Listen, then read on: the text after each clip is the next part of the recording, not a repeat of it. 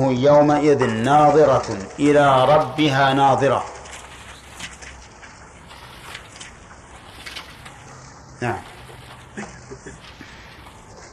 هذه كلا بل تحبون العاجلة وتذرون الآخرة. وجوه يومئذ يعني بذلك يوم الآخرة. ناظرة إلى ربها ناظرة. ناظرة أي حسنة من النظارة بالضاد وهي الحسن. فهي ناظرة أي حسنة لقوله تعالى فوقاهم الله شر ذلك اليوم ولقاهم نظرة وسرورا أي حسنا في وجوههم وسرورا في في قلوبهم. فيقول هنا تقدم حسين. وجوه يومئذ ناظرة أي حسنة. إلى ربها ناظرة. إلى ربها ناظرة. ناظرة الأخرى بالضاء بالضاء. إلى ربها ناظرة. من النظر. وهنا عد النظر بإلى الدالة على الغاية. وهو نظر صادر من الوجوه. صادر من الوجوه. والنظر الصادر من الوجوه يكون بأي شيء؟ بالعين. يكون بالعين. النظر الصادر من الوجوه يكون بالعين. النظر الصادر من القلوب يكون بالبصيرة والتدبر والتفكر. فهنا صدر النظر من الوجوه. إلى من؟ إلى الرب. إلى الرب عز وجل إلى ربها. فتفيد الآية الكريمة أن هذه الوجوه الناظرة الحسنة من فضلك تنظر إلى ربها عز وجل فتزداد حسنا إلى حسنها. تزداد حسنا إلى حسنها.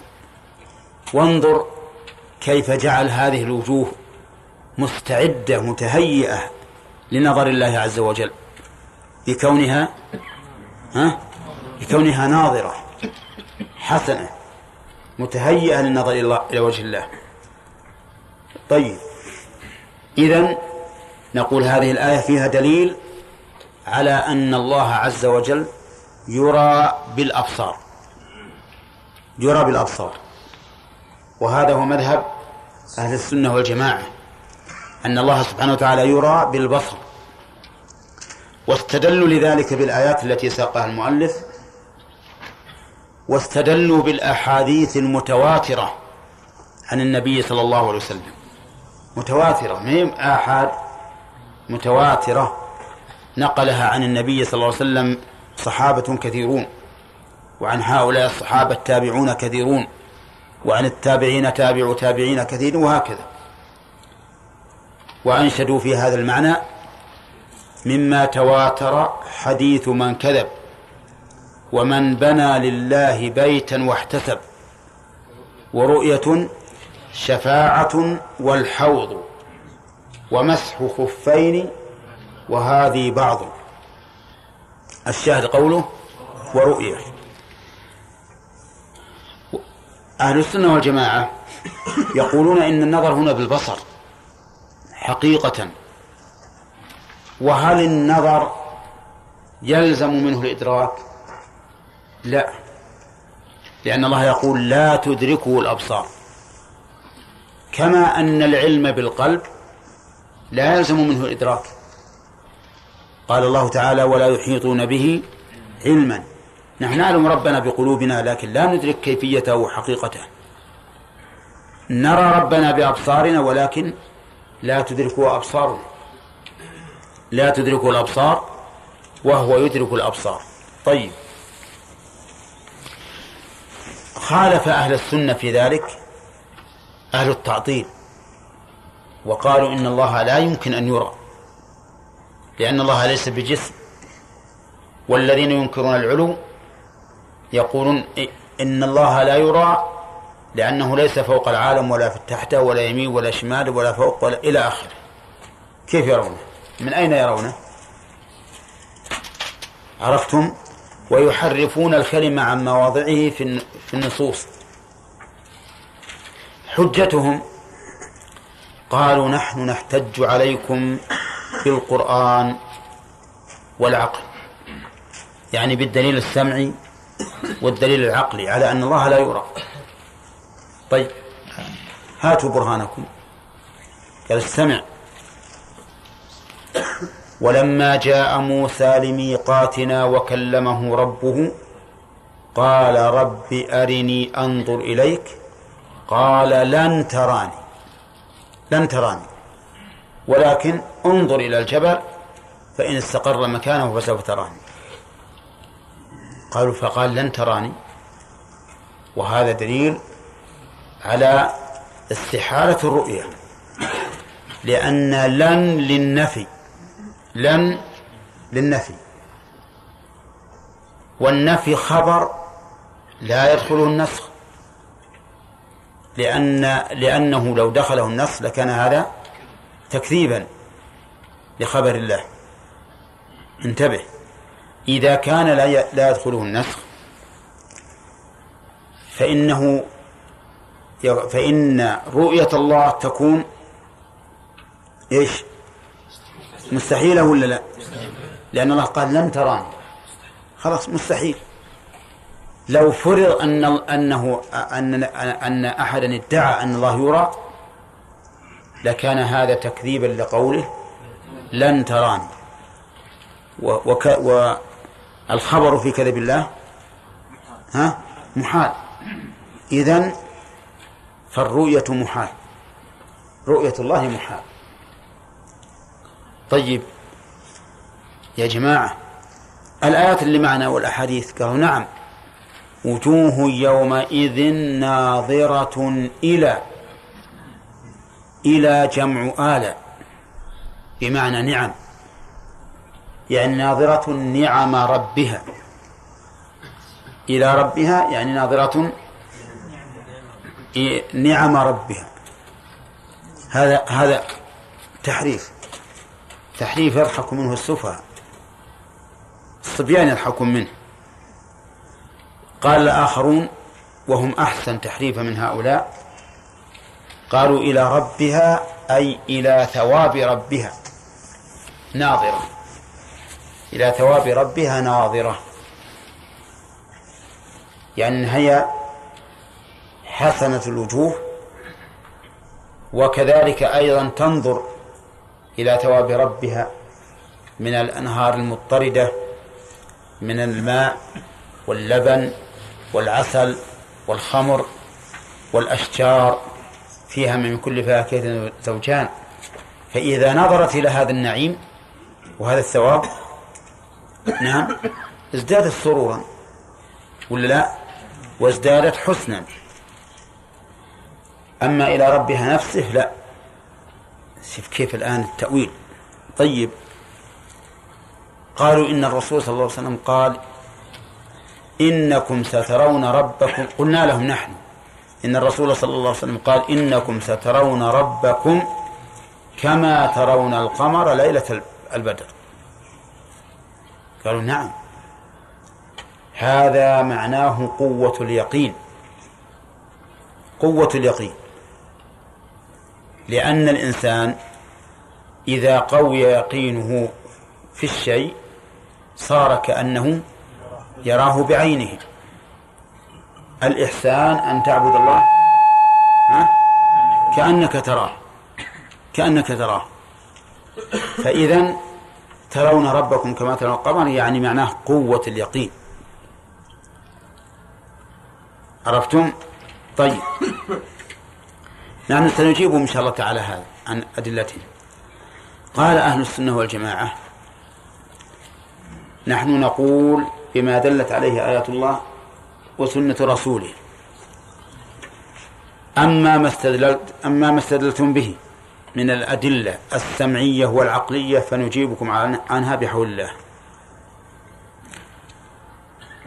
قالوا أي أهل السنة إن قوله تعالى لن تراني ليس فيها دليل على النفي المؤبد.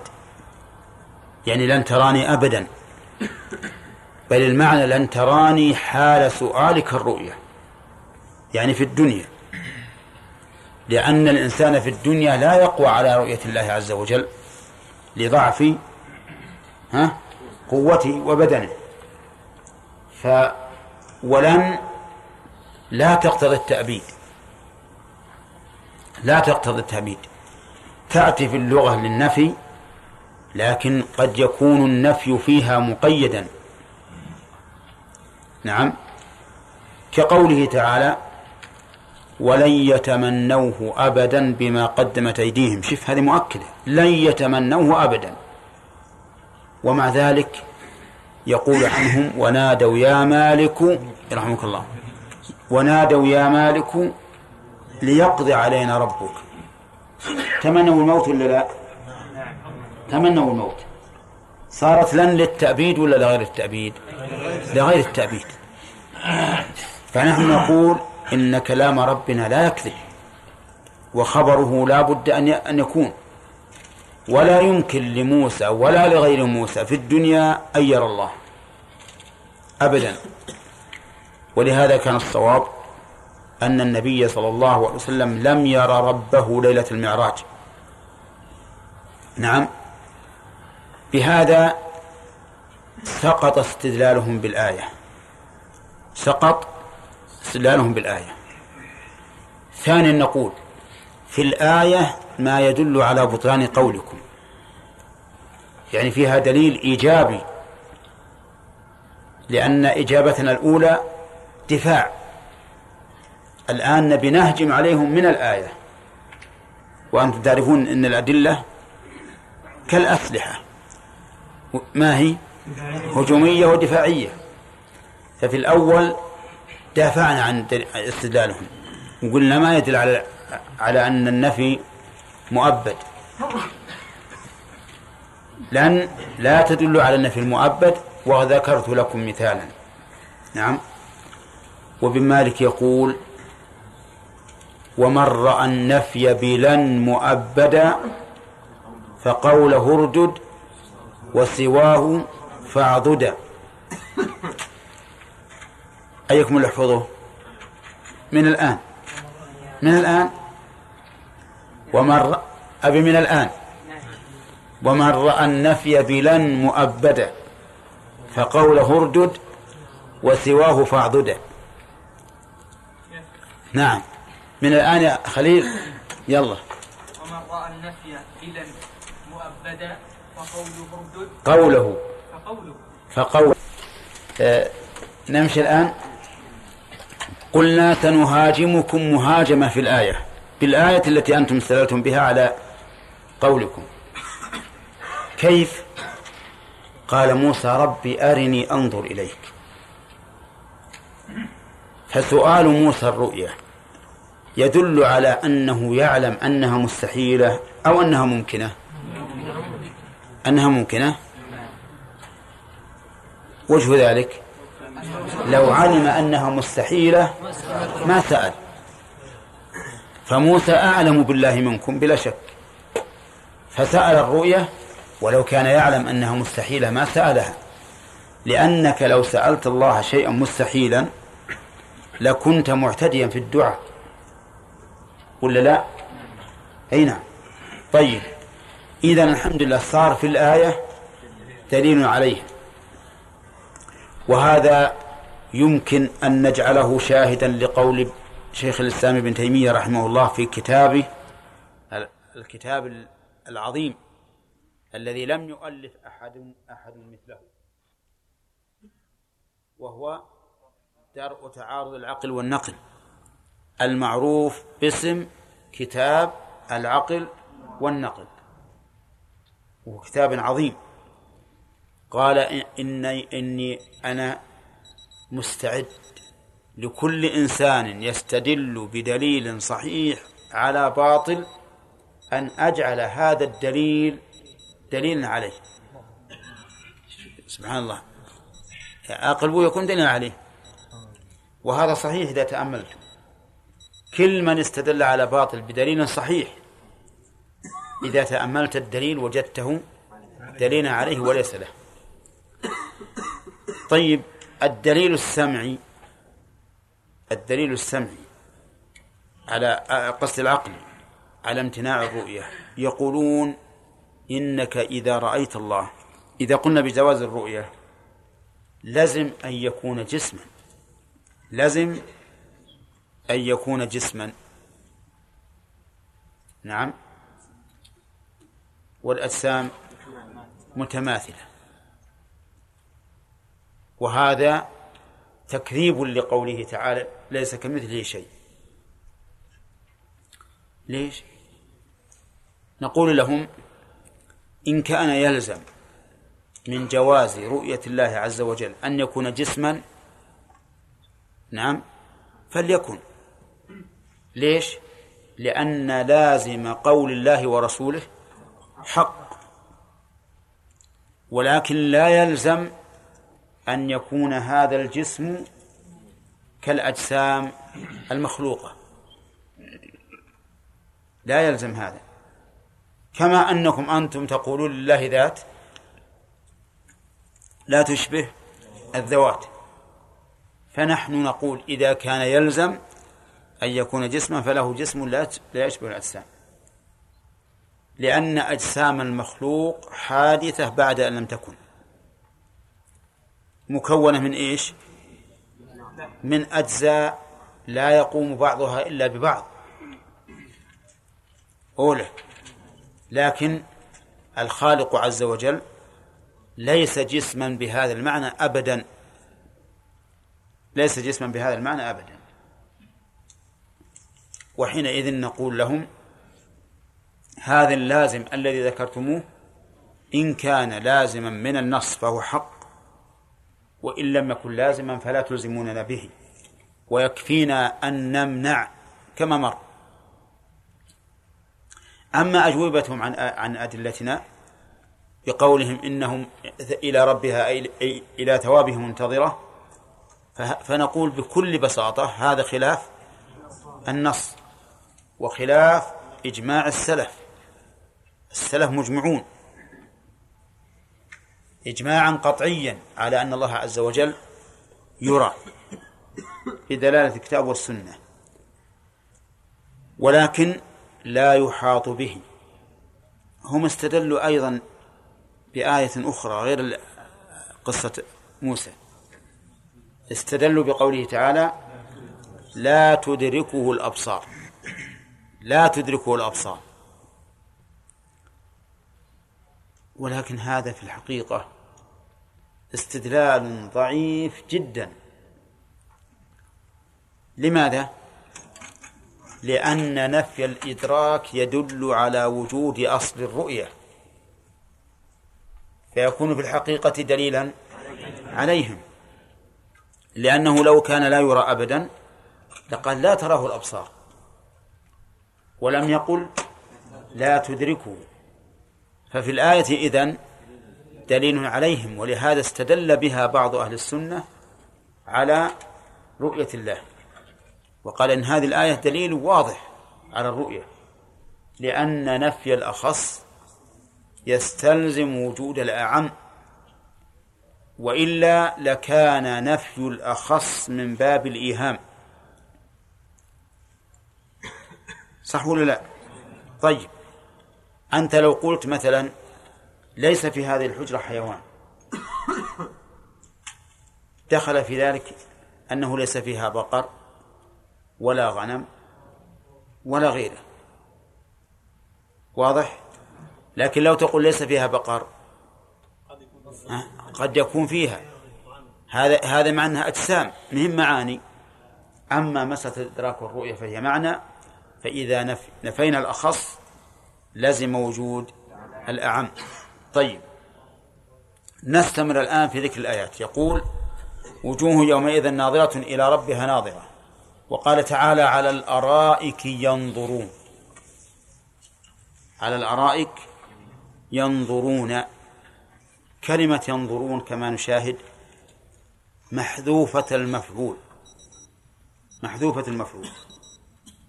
أولى المفعول محذوفة المفعول. يعني لم يقل ينظرون كذا أو كذا أو كذا. فما الذي ينظرونه؟ يشمل عام. عام. ينظرون كل ما أعد لهم من النعيم. كل ما أعد لهم من النعيم. هم قالوا هذه الآية ما فيها دليل لكم. ليس فيها دليل لكم. ليش؟ قالوا لأن المفعول حذف. فما جوابنا على هذا؟ جوابنا أن نقول إن المف... إن حذف المفعول يفيد العموم. حذف المفعول يفيد العموم.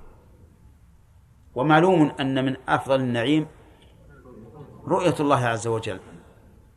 أفضل النعيم رؤية الله. واضح؟ إذا نشوف ينظرون إلى وجه الله. ينظرون إلى ما أعطاهم الله من النعيم. ينظرون إلى قرنائهم قرناء السوء في الدنيا. قال قائل منهم إني كان لي قرين. يقول أئنك لمن المصدقين؟ أئذا كنا ترابا وعظاما أئنا لمدينون؟ ها؟ أئذا متنا وكنا ترابا وعظاما أئنا لمدينون؟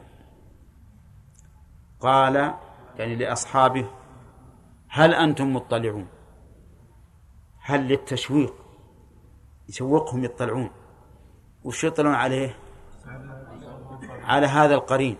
هل أنتم مطلعون؟ فاطلع. فرآه في سواء الجحيم. أعوذ بالله. في سوائها أصلها وقعرها. رآه في سواء الجحيم. شوف سبحان الله. يعني هذا في أعلى علجين وهذا في أسفل السافلين. وينظر إليه مع بعد المسافة العظيمة. لكن نظر أهل الجنة ليس كنظرنا هنا. نظرنا في الجنة نسأل الله يجعلنا وإياكم منها. ليس كنظرنا هنا. ينظر الإنسان في ملكه مسيرة ألفي عام ألفين سنة. ينظر على أقصاه كما ينظر أدناه من كمال النعيم. لأن الإنسان لو لو كان نظره كنظره في الدنيا ما استمتع بنعيمه. وش وش ينظر إلى إلى أي مدى؟ إلى مدى قريب واللي ينظر إلى مدى قريب يخفى عليه شيء كثير منه. أليس كذلك؟ طيب. اطلع من أعلى عليين إلى أسفل سافلين. اطلع فرآه بسواء الجحيم. قال يخاطبه. تالله. إن كدت لتردين. وهذا يدل على أنه دائما يحاول أن يضله. ولهذا قال إن كدت يعني إن قاربت. إنك قاربت يعني إن مخفف من الثقيلة. إن كدت لتردين ولولا نعمة ربي لكنت من المحضرين. أفما نحن بميتين إلى آخره. أقول إن الناس بالأول يستبعدون هذا استبعادا عظيما. كيف في أقصى مكان يخاطبه ينظر إليه ويكلمه ظهرت الآن من صنع البشر. ها؟ أقمار صناعية وتلفونات تلفزيونية. تلفون تلفزيوني.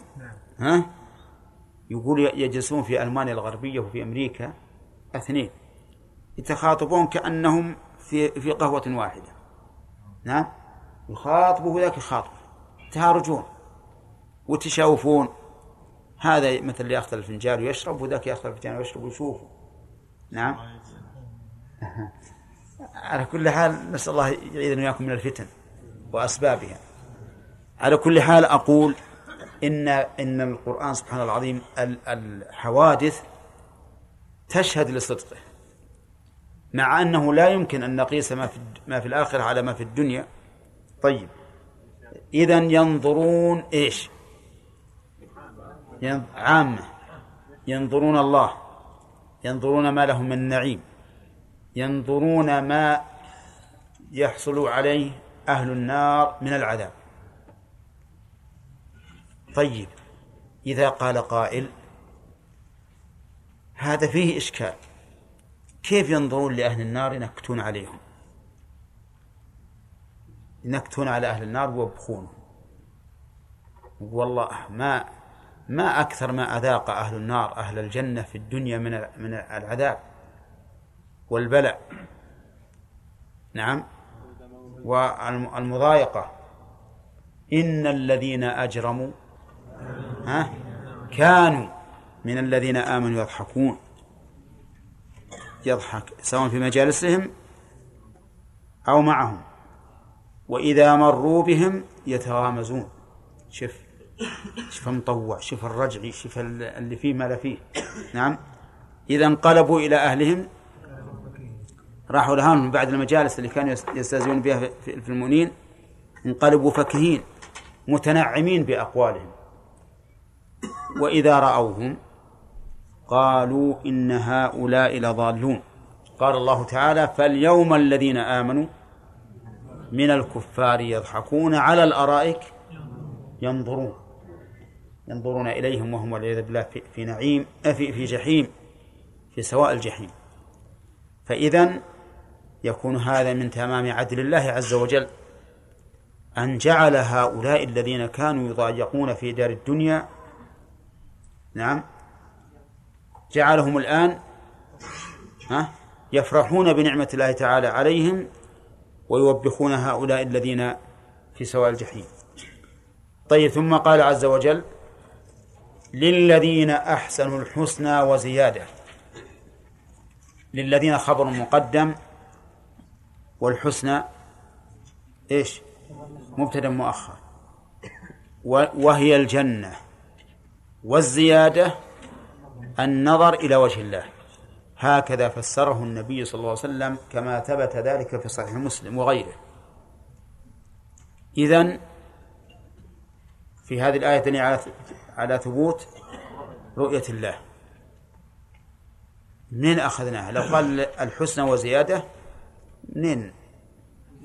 نقول لأن الرسول صلى الله عليه وسلم فسر القرآن وهو أعلم الناس بمعاني القرآن بلا شك. فسرها بالنظر إلى وجه الله.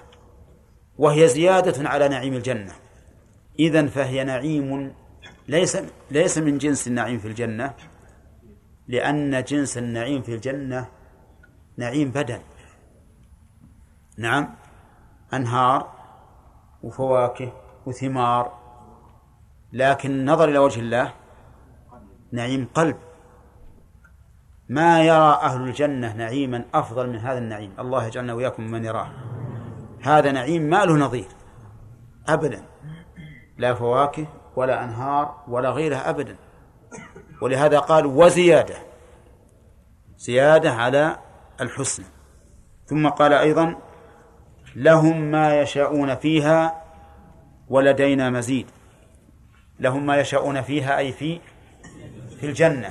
كل ما يشاءون نعم كل ما يشاءون. نعم. يا إذا شاء الإنسان مثلا أن يكون له بعير في الجنة. ها؟ يحصل له؟ إي نعم يحصل له من ذهب.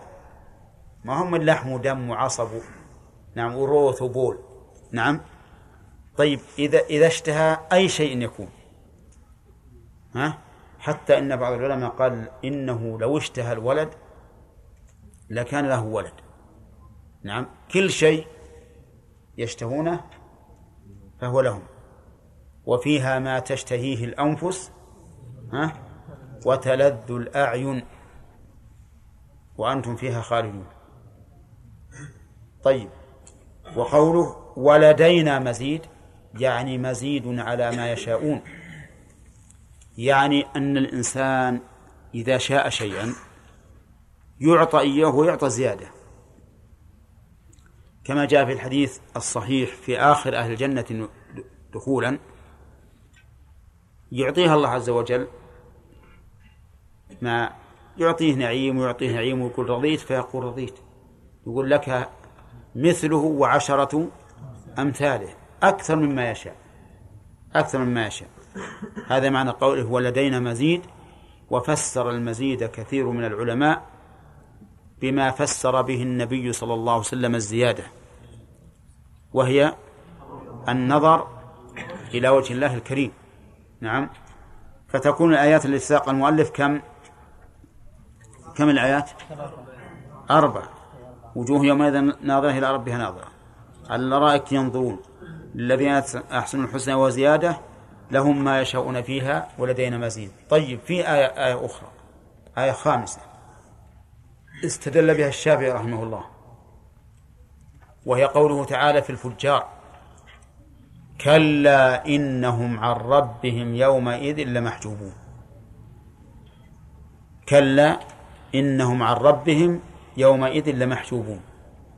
قال ما حجب هؤلاء في الغضب إلا رآه أولئك في الرضا. فإذا كان أهل الغضب محجوبين عن الله فأهل الرضا يرون الله عز وجل. وهذا استدلال قوي جدا لأنه لو كان الكل محجوبين ها لم يكن مزية لذكر هؤلاء. نعم. وعلى هذا فنقول الآيات خمس. الآيات خمس. طيب ممكن نزيد ست؟ يمكن؟ طيب. لا تدركه الأبصار وهو يدرك الأبصار. حيث قلنا قبل قليل إن نفي الأخص يدل على على وجود الأعم. وعلى هذا فتكون الآيات ست. أولى. أما قوله تعالى لن تراني فليس فيها دليل على على هذه المسألة بعينها لكن فيها دليل على إمكان الرؤية فقط. فالحاصل أن, أن هذا في هذه الآيات دليلا على أن الله عز وجل يرى. وفي وفي رؤية أهل الجنة له دليل على أن على أن أعظم نعيم هو الرؤية إلى وجه الله عز وجل. طيب عندنا الحقيقة الآثار المسلكية في هذه الآيات اللي مرت. الناظر في القرآن يحتاج إلى شيء واحد وهي وهو صحة الدلالة على بأن الله معه أينما كان أوجب له مراقبة الله عز وجل وخشيته والقيام بأمره بطاعته والخوف منه والرغبة فيما عنده. في الكلام إذا آمن أن الله يتكلم فإن هذا يوجب له أن يعظم كلامه ويعظم هذا القرآن ويعرف أنه صادر من الله سبحانه وتعالى قولا حقيقة. ولله المثل الأعلى. لو أن لدينا مرسوما ملكيا وقلنا هذا مرسوم الملك هو الذي يتكلم به أو هو الذي خطه بيده. يكون يكون عندنا من تعظيم هذا المرسوم؟ نعم بحسب ما عندنا من تعظيم الملك. أليس كذلك؟ لكن إذا قال والله هذا المرسوم صدر من وزير أو من وكيل أو ما أشبه ذلك. وش يقول يقل يهبط عندنا كثيرا.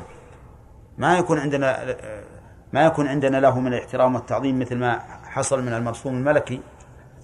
فإذا علمنا أن هذا القرآن تكلم به رب العالمين أوجب لنا تعظيم هذا القرآن واحترامه وامتثال ما جاء فيه من الأمور وترك ما فيه من المحظور أما مسألة الرؤية فما أعظم أثرها على الاتجاه المسلكي لأن الإنسان إذا وجد أن غاية ما يصل إليه من الثواب النظر إلى وجه الله كانت الدنيا كلها ترخص عنده. كل شيء يرخص عنده. في جانب الوصول إلى إيش؟ إلى رؤية الله عز وجل. لأنها غاية كل طالب ومنتهى المطالب. فإذا علمت أنك سترى ربك عز وجل عيانا بالبصر والله ما تسوى الدنيا عندك شيء أبدا كل الدنيا ليست بشيء لأن هذه هي الثمرة التي يتسابق فيها المتسابقون ويسعى إليها الساعون وهي بلوغ المرام من كل شيء فإذا علمت هذا يلا من فضلك تسعى إلى إلى إلى الوصول إلى ذلك ولا لا؟ هؤلاء المحرومون الله لا يحرمنا اللي يقول إن الله ما يرى وش بيكون سيرهم إلى الله؟ ضعيف. غاية ما هنالك الدنيا هناك الجنة ملء البطن وشهوة الفرج. وهي نعيم ما يحتاج ما نقول هكذا تزيدا فيها. لكن والله هذا بالنسبة إلى إلى رؤية الله لا شيء. ولهذا قال للذين أحسنوا الحسنى وزيادة. نعم. أقول نسأل الله لا يحرمنا خيره إنكار الرؤية في الحقيقة حرمان عظيم. لكن الإيمان بها يسوق الإنسان سوقا سوقا عظيما إلى الوصول إلى هذه الغاية ولكن ما القيمة؟ ها؟ وش القيمة؟ القيمة بسيطة بسيطة. قال قال معاذ بن جبل للرسول عليه الصلاة والسلام دلني على عمل يدخل الجنة ويعيذني من النار ويباعدني عن النار. قال لقد سألت عن عظيم. وإنه ليسير على ما يسره الله عليه. أسأل الله أن ييسره لنا في هذه الساعة التي يرجى فيها الإجابة. وإنه ليسير على من يسره الله عليه. تعبد الله لا تشرك به شيئا وتقيم الصلاة وتؤتي الزكاة إلى آخر الحديث. فهو يسير ولله الحمد. الدين كله يسر. حتى إذا وجدت أسباب الحرج ها؟ تيسر الدين. يعني هو أصل ميسر إذا وجدت أسباب الحرج تيسر ثانية. إذا لم يمكن أبدا سقط لا واجب مع مع العجز. لا واجب مع العجز. ولا حرام مع الضرورة. والحمد لله رب العالمين. دقيقة. آه من تدبر القرآن؟ إيه. ولا والله راح الوقت. لكن ما يخالف. هذه العبارة هذه أو نخليها بعدين إن شاء الله.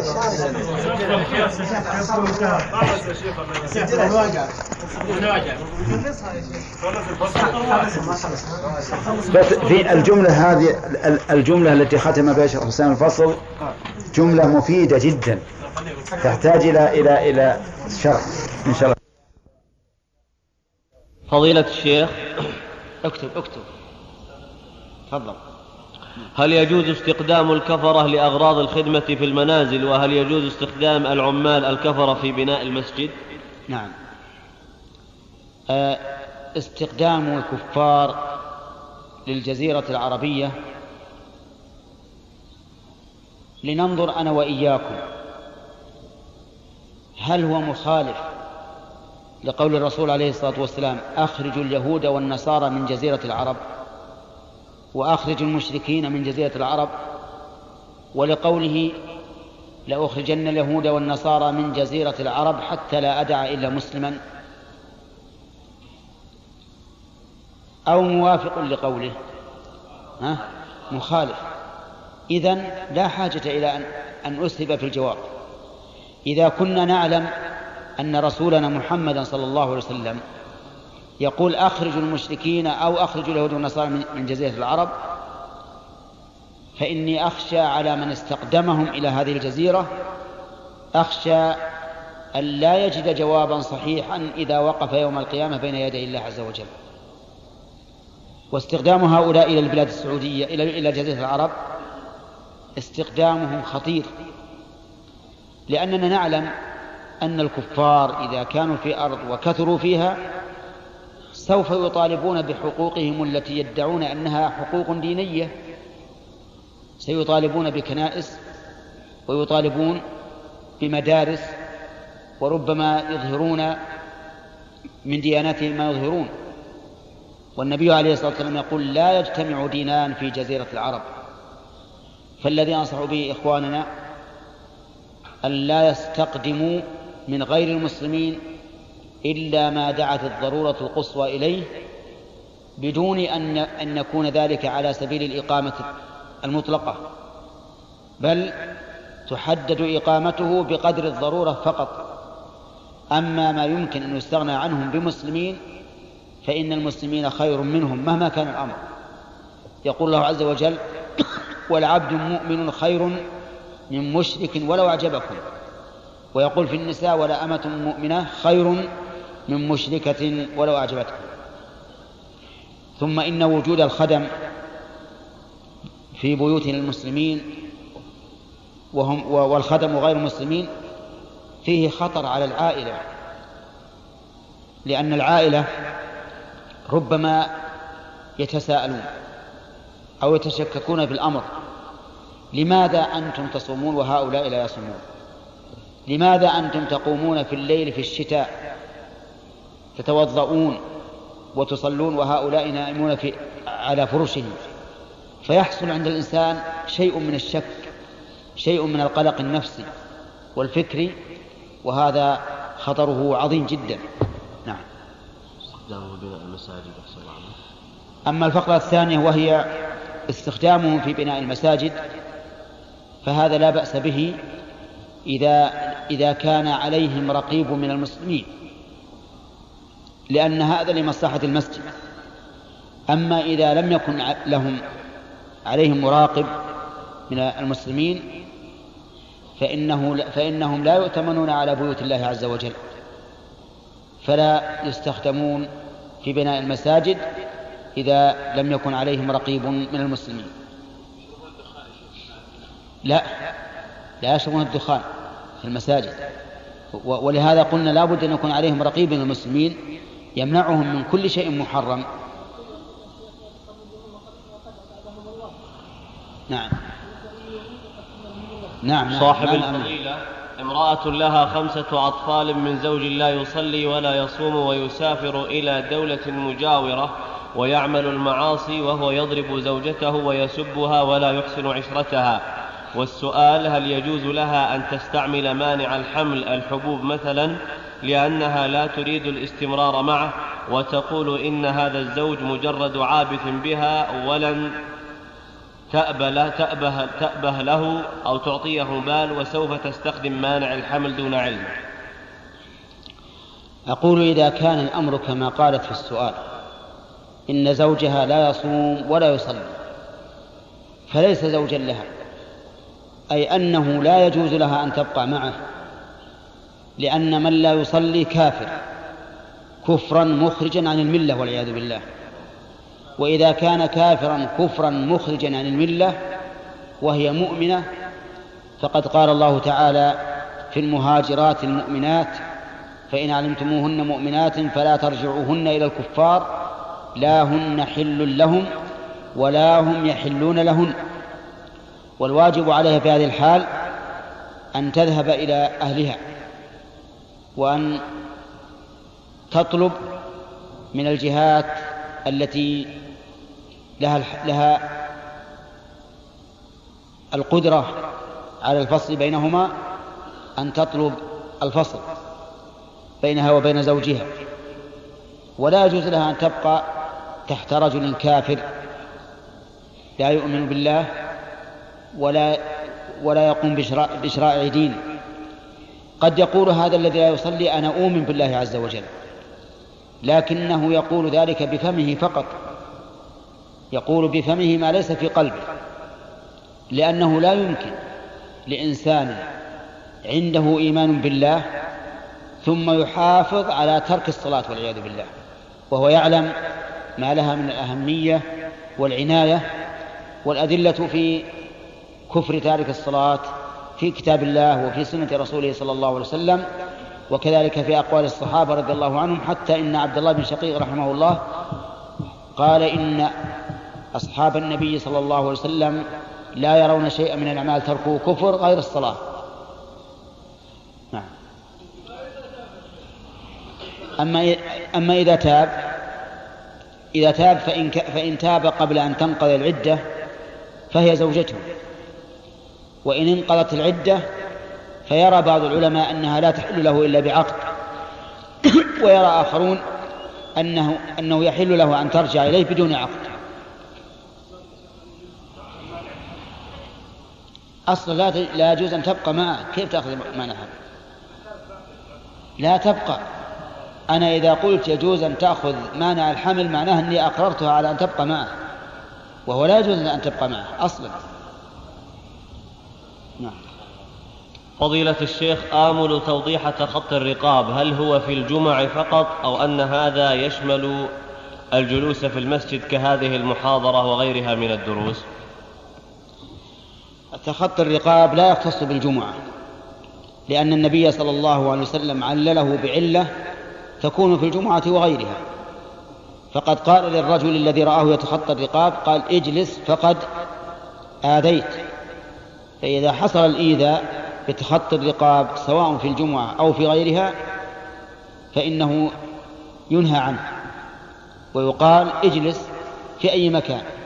ونحن ولله الحمد في عصرنا هذا يستوي من كان بعيدا ومن كان قريبا في السماع لدينا هذه الأجهزة التي من الله بها علينا مكبرات مكبرات الصوت يسمعها من من كان في أقصى المسجد ومن كان أقرب شيء إلى المتكلم.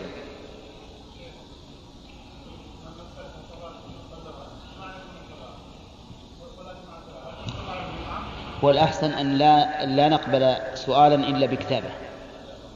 نعم. فضيلة الشيخ ما حكم الصور الموجودة على الملابس للأطفال والكبار سواء كانت الصورة كاملة أو جزءا منها فقط؟ وإذا كانت حرام فما العمل بالملابس الجديدة الموجودة لدينا؟ هل نتلفها؟ نعم. آه، لا يجوز لباس الثياب التي فيها الصور. سواء كانت هذه الصور صور إنسان أو صور حيوان وسواء كانت ملونة أو ملصقة لأن بعض الصور تكون ملونة. وبعض الصور تكون ملصقة على الثوب. فلا يجوز أن يلبس الإنسان ثوبا فيه صورة أو سروالا أو مشلحا أو غير ذلك سواء كان من أصل النقش أو ملصقا وسواء كان للصغار أو للكبار. وقد ذكر ذلك أهل العلم رحمهم الله في كتبهم. ولكن إذا كان عندكم الآن كما ذكر كما ذكرتم في السؤال إذا كان عندكم شيء جديد فلا أرى إلا أن تزيلوا رؤوسه إذا أمكن بأن تلونوه بلون يخفى به الرأس. وإذا لم يمكن فأتلفوه لأنه لا فائدة به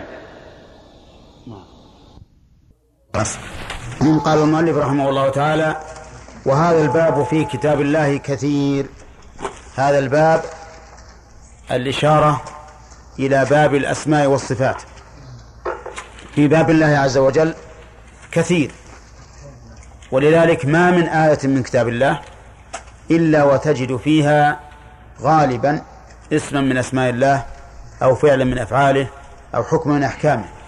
بل لو شئت لقلت كل آية في كتاب الله فهي صفة من صفات الله. لأن القرآن كلام الله عز وجل. فكل آية منه فهي صفة من صفات الله عز وجل. لكن قال من تدبر القرآن طالبا للهدى منه تبين له طريق الحق.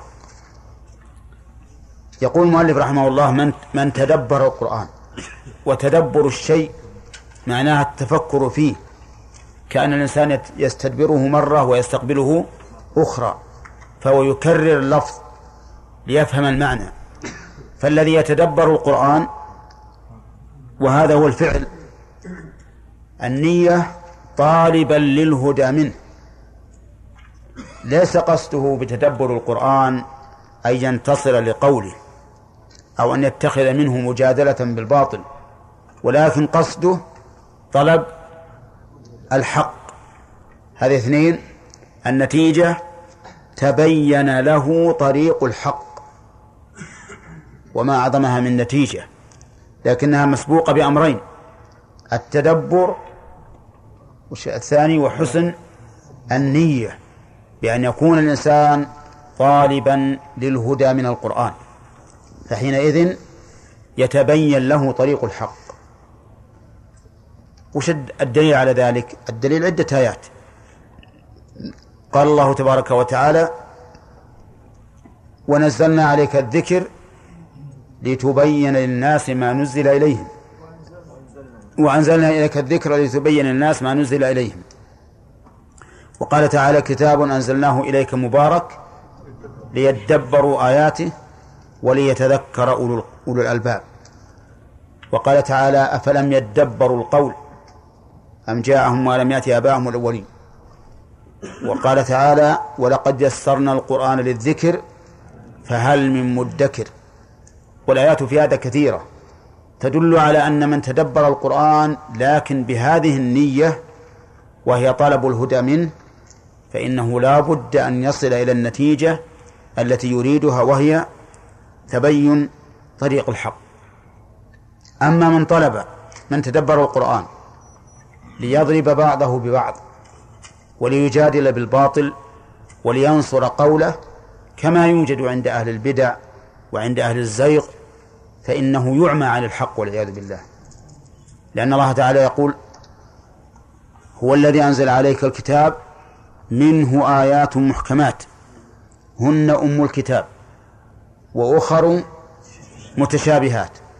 فأما الذين في قلوبهم زيغ فيتبعون ما تشابه منه ابتغاء الفتنة وابتغاء تأويله. وما يعلم تأويله إلا الله. والراسخون في العلم بعض بعضهم يقول أن هذا على تقدير أما. وأما الراسخون في العلم نعم يقولون آمنا به كل من عند ربنا.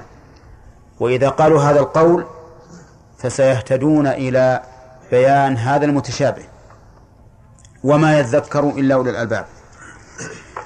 ثم قال المؤلف رحمه الله فصل في سنة رسول الله صلى الله عليه وسلم.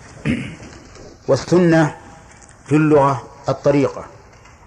ومنه قوله صلى الله عليه وسلم لتركبن سنن أو سنن من كان قبلكم. يعني طريقتهم. وفي الاصطلاح هي قول النبي صلى الله عليه وسلم وفعله وإقراره ووصفه أو صفته. الخلقية والخلقية. هذه السنة. فتشمل الواجب نعم والمستحب. والسنة هي المصدر الثاني في التشريع. ومعنى قولنا. والناظر في السنة يحتاج إلى شيئين. الأول صحة نسبتها إلى الرسول صلى الله صلى الله عليه وسلم. والثاني صحة دلالتها على الحكم. فكان المستدل بالسنة يعاني من الجهد أكثر مما يعانيه المستدل بالقرآن لأن القرآن قد كفينا سنده فسنده متواتر لا ليس فيه ما يوجب الشك بأي حال من الأحوال. بخلاف ما ينسب إلى الرسول صلى الله عليه وسلم. فإذا صحت السنة عن رسول الله صلى الله عليه وسلم كانت بمنزلة القرآن تماما. كما قال الله تعالى وأنزل الله عليك الكتاب والحكمة وقال النبي صلى الله عليه وسلم لا ألفين أحدكم أحدكم متكئا على أريكته. يأتيه الأمر من أمري يقول لا ندري ما وجدنا في كتاب الله اتبعناه. ألا وإني أوتيت الكتاب ومثله معه. ولهذا كان القول الصحيح الراجح أن القرآن ينسخ بالسنة إذا صحت عن النبي صلى الله عليه وسلم وأن ذلك جائز عقلا وشرعا. ولكن ليس له مثال مستقيم كما مر علينا في أصول الفقه. قال المؤلف رحمه الله تعالى فالسنة تفسر القرآن وتبينه وتدل عليه وتعبر عنه. تفسر القرآن يعني توضح المعنى المراد منه كما مر علينا في الدرس الماضي في تفسير قوله تعالى للذين أحسنوا الحسنى وزيادة حيث فسرها النبي صلى الله عليه وسلم بأنها النظر إلى وجه الله عز وجل. وكما فسر النبي صلى الله عليه وسلم قوله تعالى وأعدوا لهم ما استطعتم من قوة. فقال ألا إن القوة الرمي؟ ألا إن القوة الرمي؟ طيب تبينه يعني تبين المجمل منه. في القرآن آيات مجملة لكن السنة بينتها. ووضحتها. مثلا أقيموا الصلاة أقيموا الصلاة أمر بإقامتها. لكن كيف؟ ها؟ وش بينها؟ بينتها السنة. أقم الصلاة لدلوك الشمس إلى غسق الليل. هذا وقت واحد. ولا لا؟ لدلوك الشمس يعني من دلوك الشمس إلى غسق الليل. يعني غاية ظلمته وهو نصفه لأن أشد ما يكون في في في ظلمة الليل إيش؟ نصف الليل. طيب. ظاهر ظاهر الآية إن هذا أن هذا وقت واحد. ولكن السنة فصلت هذا المجمل. الظهر من دلوك الشمس إلى أن يصير ظل كل شيء مثله. العصر من ذلك إلى اصفرار الشمس في الاختيار ثم إلى غروبها في الضرورة. المغرب من غروب الشمس إلى مغيب الشفق. العشاء من مغيب الشفق إلى نصف الليل. وليس هناك وقت ضرورة. ولهذا لو طهرت المرأة بعد منتصف الليل في منتصف في منتصف الليل الأخير لم يجب عليها لا صلاة العشاء ولا صلاة الفجر. لأن صلاة العشاء تنتهي ها انتصاف الليل. الفجر من طلوع الفجر إلى طلوع الشمس. ولهذا في نفس الآية قال لدلوك الشمس إلى غسق الليل ثم فصل وقال وقرآن الفجر.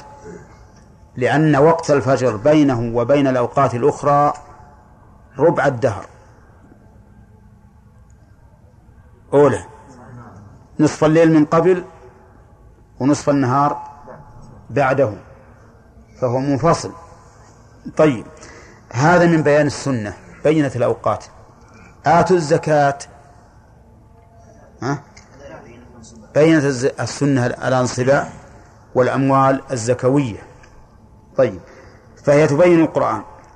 تدل عليه كلمة تدل عليه هي كلمة تعم التفسير والتبيين والتصديق. تدل عليه يعني أن السنة تصدق القرآن. السنة تفسر القرآن. السنة تبين القرآن. تعبر عنه يعني تأتي بمعاني جديدة أو بأحكام جديدة ليست في القرآن. وهذا هذا كثير. كثير من الأحكام الشرعية استقلت بها السنة. لم لم يأتي بها القرآن. إلا على سبيل الإجمال فقط.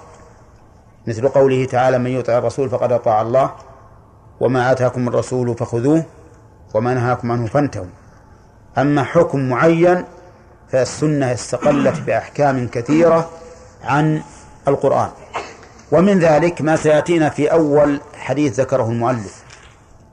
ينزل ربنا إلى السماء الدنيا حين يبقى ثلث الليل الآخر. هذا ليس في القرآن. ولا لا؟ لا مجملا ولا مبينا. نعم؟ نعم؟ لا لا أبدا. لا يمكن أن تستنبط من يفعل الله ما يشاء أنه ينزل إلى السماء الدنيا. ولا كان كان نستنبط من الآية كل فعل يمكن أن يكون. نعم. إنما هذا مما استقلت به السنة. يضحك الله إلى رجلين. نعم. هذا أيضا من السنة. عجب ربك من قنوط عباده. هذا من السنة والقرآن. حتى بالقرآن إثبات العجب. قال الله تعالى بل عجبت ويسخرون. ولا بل عجبت؟ قراءتان سبعيتان. بل عجبت وبل عجبت. بل عجبت يعني النبي أو المخاطب. نعم. وعجبت يعني أنا. طيب إذن السنة مقامها مع القرآن على هذه الأنواع الأربعة تفسير وتبيين ودلالة عليه ها؟ وتعبير عنه. طيب ثم قال قاعدة مهمة وما وصف الرسول به ربه عز وجل من الأحاديث الصحاح التي تلقاها أهل المعرفة بالقبول وجب الإيمان بها. قوله وما هذه شرطية. وجب الإيمان بها؟ هذا جواب الشرط. فما وصف الرسول به ربه؟ وكذلك ما سمى به ربه. ما سمى به ربه. وهذا أيضا ينبغي أن يستدرك. فيقال ما وصف وسمى به ربه. لأن هناك أسماء مما سمى الله الرسول به ربه لم تكن موجودة في القرآن. مثل الشافي. قال النبي عليه الصلاة والسلام واشفي أنت الشافي لا شفاء إلا شفاؤك. الرب. الرب. أين هي في القرآن؟ ها؟ أفغير الله؟ إيه، اقرأ لي بعده. مضافة. ما في في القرآن بدون إضافة. مضافة. لكن في السنة قال أما الركوع فعظموا فيه الرب. وقال النبي عليه الصلاة والسلام في, في السواك مطهرة للفم مرضاة للرب. نعم. طيب إذن نضيف إلى كلام المؤلف رحمه الله وما وصف الرسول أو سمى به ربه أو سمى به ربه. من الأحاديث الصحاح التي تلقاها أهل المعرفة بالقبول اشترط رحمه الله في ذلك شرطين. الشرط الأول أن تكون الأحاديث صحيحة. والثاني أن يكون أهل المعرفة يعني بالأحاديث تلقوها بالقبول. ولكن ليس هذا هو المراد. بل المراد الشيخ رحمه الله أن الأحاديث الصحاح تلقاها أهل المعرفة بالقبول. فتكون الصفة هذه صفة كاشفة لا صفة مقيدة. انتبهوا. فقولها التي تلقاها هذا بيان لحال هذه الأحاديث الصحيحة أن أهل المعرفة تلقوها بالقبول لأنه من المستحيل أن تكون الأحاديث صحيحة ثم يرفضها أهل المعرفة بل سيقبلونها. صحيح فيها أحاديث ظاهرها الصحة ولكن تكون معلولة بعلة كانقلاب على الراوي ونحوه وهذه لا تعد من الأحاديث الصحيحة. قال وجب الإيمان بها كذلك. وجب الواجب ما أثيب واستحق العقاب تاركه لكن لاحظوا أن هذا عقيدة هذا عقيدة. يجب على الإنسان وجوبا مؤكدا أن يؤمن بها على حسب ما وردت. فمن ذلك قوله صلى الله عليه وسلم ينزل ربنا إلى السماء الدنيا كل ليلة حين يبقى ثلث الليل الآخر. فيقول من يدعوني فأستجيب له من يسألني فأعطيه من يستغفرني فأغفر له. متفق عليه. هذا الحديث قال بعض أهل العلم إنه من الأحاديث المتواترة واتفقوا على أنه من الأحاديث المشهورة المستفيضة المعلومة عند عند أهل السنة. قوله ينزل ربنا إلى السماء الدنيا. نزول حقيقي لأنه كما مر علينا من قبل. كل شيء أتى بضمير يعود إلى الله فهو ينسب إليه حقيقة. هو يعني الله. ينزل يعني الله. خلق يعني الله. كل شيء كل ضمير يعود إلى الله فهو إلى نفسه حقيقة. هذا هو الأصل. فقوله ينزل ربنا أضاف النزول إلى الله عز وجل. فعلينا إيش؟ أن نؤمن به ونصدق ونقول ينزل ربنا إلى السماء الدنيا. والسماء الدنيا هي أقرب السماوات إلى الأرض. والسماوات كما نعلم جميعا ها؟ سبع. وإنما ينزل عز وجل في هذا الوقت من الليل للقرب من عباده جل وعلا. كما يقرب منهم عشية عرفة. يقرب من الواقفين بعرفة ويباهي بهم الملائكة. وقوله كل ليلة يستثنى منها شيء. حتى ليالي الأعياد حتى ليالي الأعياد كل ليلة. فيقول من يدعوني؟ يقول من؟ الله عز وجل. من يدعوني؟ من؟ استفهام للتشويق. كقوله تعالى هل أدلكم على تجارة تنجيكم من عذاب أليم؟ وقول فأستجيب له بالنصب. لأنها جواب نعم جواب الطلب الاستفهام. وكذلك فأغفر له إلى آخره. من يدعوني يقول يا رب هذا دعاء فأستجيب له. من يسألني يقول أعطني. شوف عندي يا ربي أسألك الجنة. كذا أنا ما قصدت الدعاء لكن جزاكم الله خير. بحسب نيتكم. يقول يا ربي أسألك الجنة. اللهم إنا نسألك أن تجعلنا من أهلها جميعا. نعم. يا رب هذا إيش؟ دعاء. أسألك الجنة؟ سؤال. طيب. من يستغفرني فيقول اللهم اغفر لي أو أستغفرك اللهم. فأغفر له. هذا جواب. بهذا يتبين لكل إنسان قرأ هذا الحديث أن المراد بالنزول هنا نزول الله نفسه جل وعلا. نزول الله نفسه. يحتاج أن نقول بذاته؟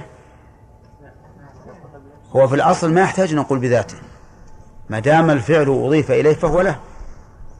لكن بعض العلماء قالوا ينزل بذاته. لأنهم ألجئوا إلى ذلك واضطروا إليه. كيف ذلك؟ لأن هناك من حرفوا الحديث وقالوا حاش لله أن ينزل. بل الذي ينزل أمر الله. هذا واحد. وقال آخرون بل الذي ينزل رحمة الله. وقال آخرون بل الذي ينزل ملك من ملائكة الله. أعوذ بالله. طيب. أمر الله هل يختص نزوله بالثلث الآخر من الليل؟ ها؟ دائما وأبدا. يدبر الأمر من السماء إلى الأرض ثم يعرج إليه. كل الأمور. وإليه يرجع الأمر كله. كيف تكون ثلث الليل الآخر؟ ثم أي مس أي فائدة يكون منتهى النزول السماء الدنيا؟ معناه ما ينزل للأرض لأن الأمر منتهى نزوله؟ إيش؟ على رأيهم. وش منتهى نزوله؟ السماء الدنيا. إيش الفائدة؟ طيب رحمته. قالوا نعم ينزل رحمة الله إلى السماء الدنيا حين يبقى ثلث الليل الآخر. سبحان الله الرحمة ما تنزل إلا بهالوقت. نعم. وما بكم من نعمة فمن الله. كل النعم من الله وهي من آثار رحمته. كيف تقول بس ثلث الليل الآخر؟ كذا عليان ها؟ وين سرحت؟ طيب. ثم نقول أي فائدة لنا بنزول الرحمة إلى السماء الدنيا؟ وش الفائدة؟ ها؟ لا فائدة. طيب ثم نقول لمن قال إنه ملك من ملائكته هل من المعقول أن الملك من ملائكة الله يقول من يدعوني؟ فأستجيب له. ها؟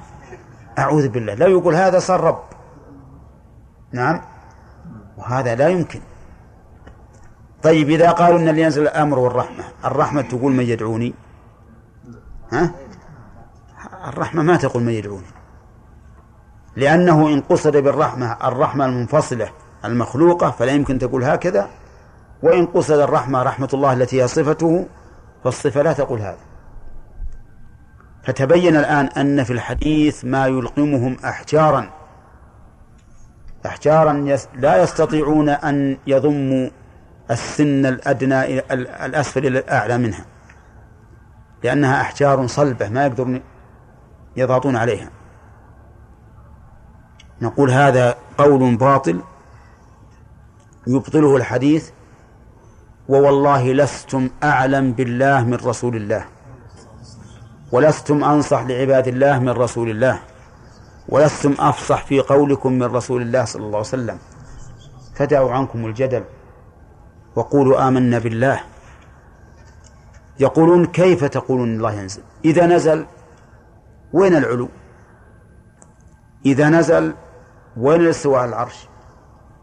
إذا نزل فالنزول حركة وانتقال. إذا نزل فالنزول حادث والحوادث لا تقوم إلا بحادث. وش نقول بهذا؟ ها؟ نقول هذا جدل بالباطل وليس بمانع. هل أنتم أعلم بما يستحق الله عز وجل من أصحاب الرسول؟ الرسول عليه الصلاة والسلام أصحاب الرسول ما قالوا هذه الاحتمالات أبدا. قالوا سمعنا وآمنا وقبلنا وصدقنا. وأنتم أيها الخالفون المخالفون تأتون الآن وتجادلون بالباطل وتقولون كيف وكيف. نحن نقول ينزل ولا نتكلم عن استواء العرش. هل يخلو منه العرش أو لا يخلو؟ ما نلحق نتكلم. أما العلو فنقول ينزل ولكنه عال عز وجل على على خلقه. لأنه ليس معنى النزول أن السماء تقله وأن السماوات الأخرى تظله إذ أنه لا يحيط به شيء من مخلوقاته. فنقول هو نازل ينزل حقيقة مع مع علوه مع علوه أما الاستواء على العرش فهو فعل ليس من صفات الذات ولا. وليس لنا الحق فيما أرى أن نتكلم هل يخلو منه العرش أو لا يخلو وإن كان العلماء علماء أهل السنة لهم في هذا ثلاثة أقوال قول بأنه يخلو وقول بأنه لا يخلو وقول بالتوقف. أن نقول ما ما ما نتكلم في هذا. نعم؟ وشيخ الإسلام رحمه الله في الرسالة العرشية يقول إنه لا يخلو منه العرش. لأنه يقول لأنه يقول أدلة استوائه على العرش محكمة. والحديث هذا محكم. والله عز وجل لا تقاس صفاته بصفات الخلق. نعم؟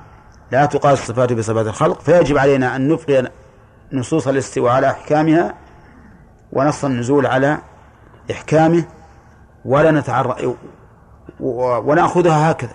نقول هو مستو على عرشه نازل إلى السماء الدنيا والله أعلم بكيفية ذلك وعقولنا أقصر وأدنى وأحقر من أن تحيط بالله عز وجل.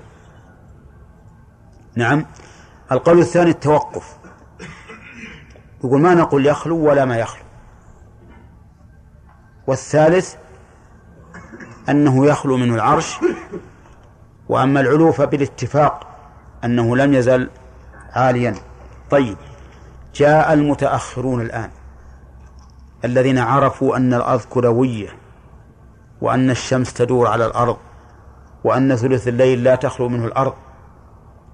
وقالوا كيف ينزل ثلث الليل؟ شلون ينزل ثلث الليل؟ والثلث الليل إذا انتقل عن المملكة العربية السعودية راح لأوروبا والغرب. وشلون ينزل إلى السماء؟ معناه قبل نازل في السماء. وش نقول لهم؟ نقول لقد أبعدتم نجعة. أنتم الآن قستم صفات الله بصفات الناس. أنت أؤمن أولا بأن الله ينزل في هذا الوقت المعين. أؤمن قبل. وإذا أمنت فليس عليك شيء وراء ذلك.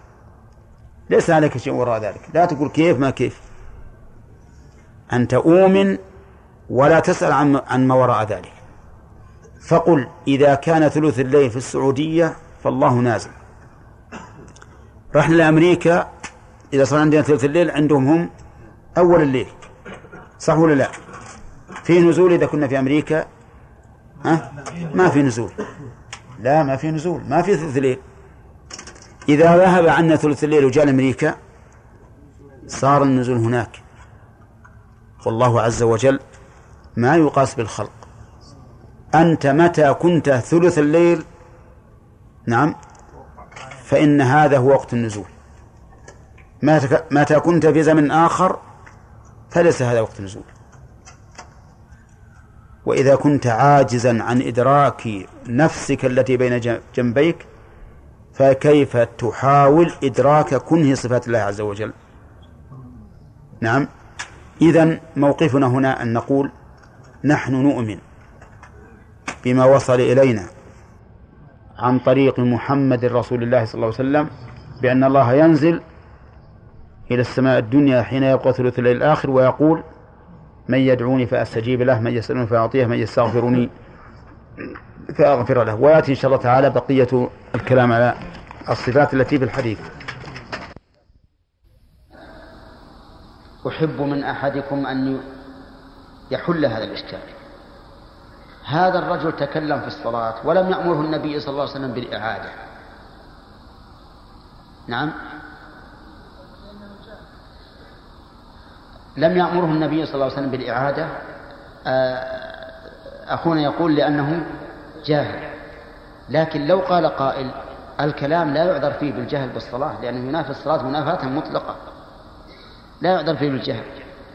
ولعل النبي صلى الله عليه وسلم أمره أن يعيد الصلاة ولم ينقل إلينا. في احتمال ولا ما فيه؟ ها؟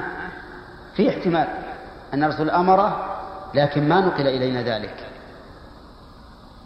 وش الجواب؟ الجواب يجب أن نعرف قاعدة دل عليها الكتاب والسنة وهو أن الخطأ والنسيان في المحظورات لا يترتب عليه شيء. مرة ثانية الخطأ والنسيان في المحظورات لا يترتب عليه شيء. كل المحظورات في العبادات إذا كانت خطأ أو نسيانا فإنه لا يترتب عليه شيء أبدا. وش الدليل؟ قال الله تعالى ربنا لا تؤاخذنا إن نسينا وأخطأنا. قال الكريم المنان قد فعلت. يعني لا أؤاخذكم إذا نسيتم أو أخطأتم. طيب. وقال النبي صلى الله عليه وسلم من نسي وهو صائم فأكل أو شرب ها؟ فليتم صومه فإنما أطعمه الله وسقاه. والأكل والشرب في الصوم مفسد ولا غير مفسد؟ مفسد. لكن إذا وقع نسيانا لم يفسد. واضح؟ طيب هذا الرجل تكلم وهو يصلي تكلم وهو يصلي جاهلا أو عالما؟ جاهلا. إذا صلاته صحيحة لا تفسد. وإذا أورد علينا مورد قال لعله أمره بالإعادة ولم ينقل قلنا الأصل عدم عدم الأمر. ولأنه لو كانت الإعادة واجبة عليه وخذوها بارك الله فيكم هذه مهمة لطلب العلم. لو كانت الإعادة واجبة عليه لكانت الإعادة من شرع الله. توافقون على هذا ولا لا؟ ها؟ طيب لو كانت الإعادة واجبة لكانت الإعادة من شرع الله. وإذا كانت من شرع الله هل يمكن أن تهمل ولا تنقل إلى عباد الله؟ لا يمكن. مستحيل هذا. لأن الله يقول إنا نحن نزلنا الذكر وإنا له لحافظون. فكما حفظ الله كتابه حفظ الله شريعته التي استلزمها التي تضمنها كتابه. واضح يا جماعة؟ إذا نقول إذا تكلم الرجل في الصلاة ناسيا أو جاهلا فصلاته صحيحة. لو قرأ عليك الباب وأنت تصلي نسيت قلت تفضل وأنت تصلي نقول أعد الصلاة. ها؟ إي ناسي. ناسي أنت. يعني لما سمعت الجرس مثلا أو دق الباب قلت تفضل وأنت تصلي. ناسيا. أي صلاتك صحيحة. صلاتك صحيحة. لهذه القاعدة التي أصلها في كتاب الله وفروعها في سنة الرسول صلى الله عليه وسلم. طيب نحن الآن نتكلم على إيش؟ على أن الرسول صلى الله عليه وسلم كان يدعو إلى دين الله بكل سهولة وبساطة. في في الصيام أيضا. في الصيام جاء رجل إلى الرسول صلى الله عليه وسلم وقال يا رسول الله هلكت. قال ما أهلكك؟ قال وقعت على امرأتي في رمضان وأنا صائم. شوف الله أكبر. وقع على أهله في رمضان وهو صائم. الرسول عليه الصلاة والسلام ماذا قابله؟ هل قابله بالتعنيف والإنكار والتوبيخ؟ لا. قابله بما يداوي هذا الجرح. وصب له الدواء. قال هل تجد رقبة؟ فأفاد الرجل لا. تصوم شهرين متتابعين؟ قال لا. تطعم ستين مسكينا؟ قال لا. ما عندي شيء. هذه خصال الكفارة كلها غير موجودة في هذا الرجل. فجلس الرجل فجيء إلى رسول الله صلى الله عليه وسلم بتمر. فقال النبي صلى الله عليه وسلم خذ هذا تصدق به. فقال الرجل أعلى أفقر مني يا رسول الله؟ والله ما بين لابتيها أهل بيت أفقر مني. سبحان الله. يعني إلى هذا لأن الرجل اطمأن اطمأن من حال الرسول عليه الصلاة والسلام وانشرح صدره. حتى انقلب خوفه وذعره السابق إيش؟ إلى طمع إلى طمع.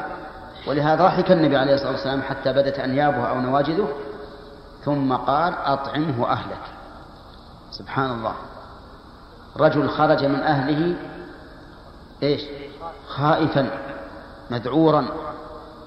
فرجع إلى أهله بتمر وهم فقراء. وما ظنكم إذا جاء التمر إلى أناس فقراء؟ ها؟ يفرحون به كثيرا.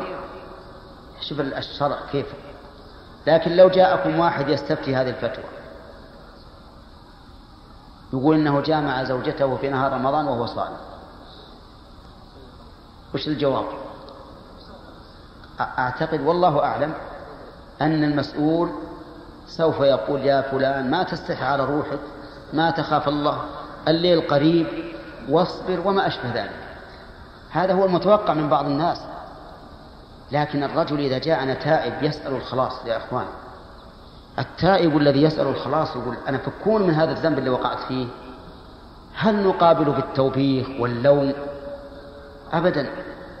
اضبط نفسك يا أخي لا تنتصر لنفسك انتصر لله عز وجل. ادعو إلى الله لا إلى نفسك. اضبط نفسك. لو كان فيك غيرة وغضب لحرمات الله اضبط نفسك.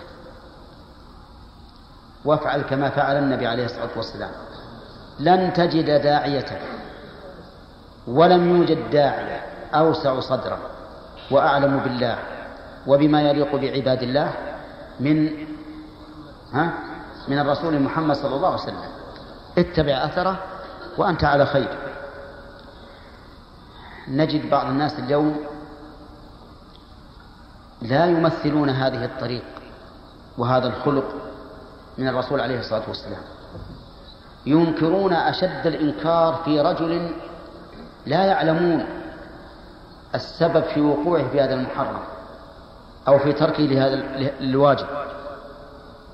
ويزعقون في وجهه ويصرخون تأخذه العزة بالإثم ويقول لا أقبل منك ولا أوافقه واذهب وربما يشتم الدين من أجله والعياذ بالله.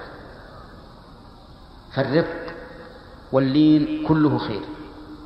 كما قال النبي عليه الصلاة والسلام إن الله يعطي بالرفق ما لا يعطي على العنف. طيب رجل وجد شخصا عفيفا يمشي مع امرأة في السوق. بعض الناس أهل الغيرة يجي إليه يشتم ما تستحي على روحك وش هالمرة اللي معك؟ وش المرة اللي راكبة بالسيارة؟ صحيح هذا ولا صحيح؟ ما دام الرجل عفيفا ولا تحوم حوله التهمة ليس لك الحق في أن تتكلم بهذا الكلام. هذه امرأته. أنت الآن لو امرأتك معك وأحد يتكلم عليك مثل هذا الكلام تنتقد ولا لا؟ تنتقد. إذا لا, لا, لا, لا تكن هكذا. دخل رجل يوم الجمعة والنبي عليه الصلاة والسلام يخطب فجلس. فقال له النبي صلى الله عليه وسلم أصليت؟ قال لا. قال قم فصل ركعتين. يعني مقتضى التعجل من بعض الناس إذا رأى هذا الرجل جلس وش يقول له؟ ها؟ يقول يلا قم صل ركعتين. قم صلي ركعتين. لكن الرسول سأل أولا هل هذا الرجل ترك ما أمر به أم لا؟ قال أصليت؟ قال لا. إذا لو رأيت شخصا تاركا لواجب لا تنكر عليه حتى تنظر هل فعل هذا الواجب أم لم يفعل؟ هل ترك هذا الواجب لعذر يسقط الواجب أو لا؟ فالمهم بارك الله فيكم أنه يجب على الداعية أن يكون عالما بأحوال من يدعو إليه والأحوال أربعة كما قلت لكم وأن ننزل كل ذي حال منزلته حتى يكون مقتديا برسول الله صلى الله عليه وسلم مصلحا لعباد الله. وربما يورد علي بعضكم حديثا صحيحا وهو أن النبي صلى الله عليه وسلم رأى رجلا لابسا خاتم ذهب. فنزعه النبي عليه الصلاة والسلام من يده من أصبعه ورمى به دون أن نكلمه بشيء. إلا أنه قال يعمد أحدكم إلى جمرة من نار فيضعها في يده.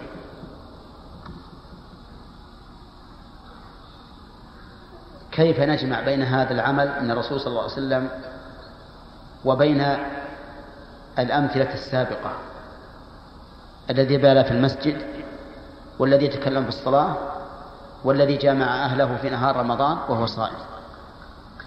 كيف نجمع بين هذا وهذا؟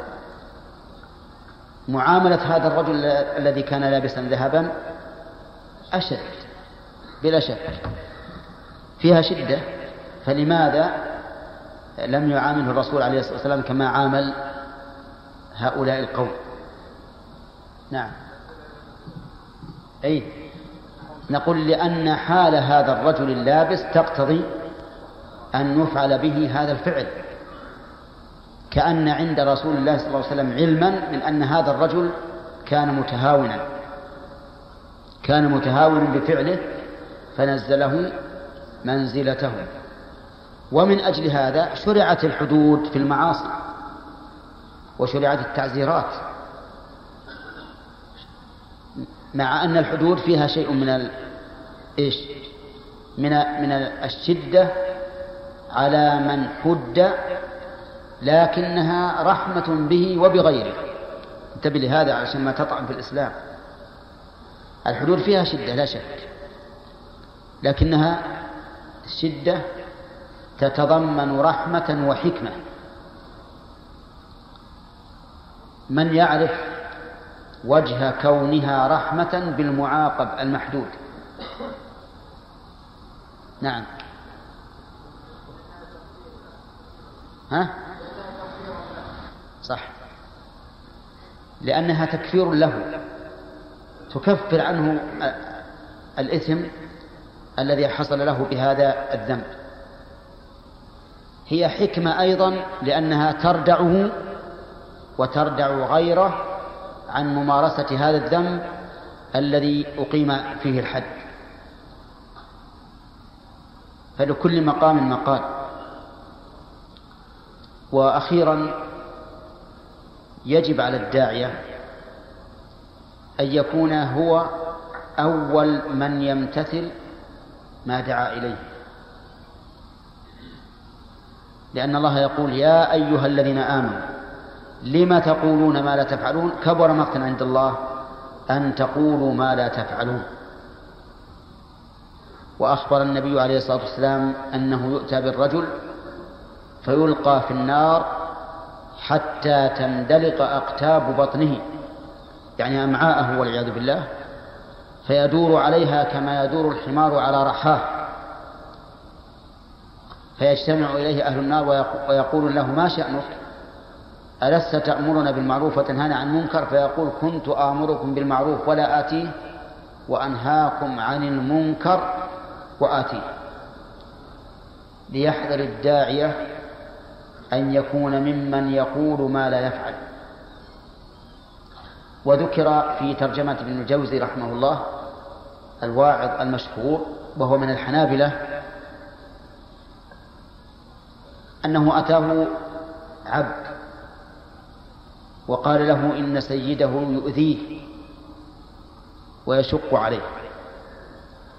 وأطلب منك يقول لابن الجوزي أن تعظ الناس في العتق. لعل سيدي يعتقني فأسلم. فقال قال له أفعل. وكان يعظ الناس في يوم الجمعة. فذهبت جمعة أو جمعتان أو أو أكثر ولم يتكلم عن عن العتق بشيء. ثم تكلم فيه وحث عليه. ورغب فيه وكان سيد هذا العبد يحضر فأعتق الناس عبيده. ومن جملتهم هذا السيد بل ومن جملتهم هذا العبد الذي كان سيده يؤذيه. فجاء العبد إلى ابن الجوزي وقال لماذا تأخر كلامك عن العتق؟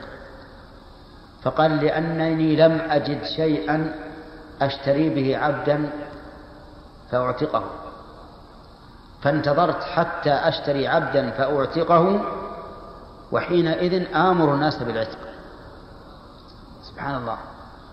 لأن تأثير الموعظة إذا كانت من شخص صادق يقول يفعل ما يقول أبلغ من تأثيرها من شخص لا يفعل ما يقول. وأسأل الله سبحانه وتعالى أن يجعلني وإياكم ممن دعا إلى الله وعمل صالحا وقال إنني من المسلمين نعم نعم فضيلة الشيخ يقول الحضور كثير خارج المسجد والمطلوب منك أن تفتينا أو تجيبنا كيف نصلي صلاة العشاء علما أنه لا يوجد سجاد فهل تصح الصلاة على الإسفلت؟ لا يوجد إيش؟ أي. لا يوجد سجاد أي نعم نقول لا بأس أن يصلي الناس خارج المسجد ولو على الأرض لأن النبي صلى الله عليه وسلم قال جعلت الأرض مسجدا وطهورا.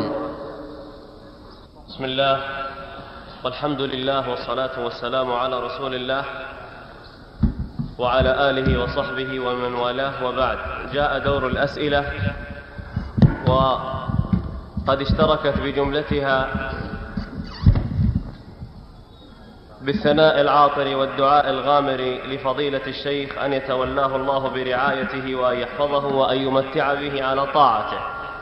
كما هي مشحونة أيضا بعبارات المحبة في الله له حتى لا نحتاج إلى تكرارها في كل سؤال.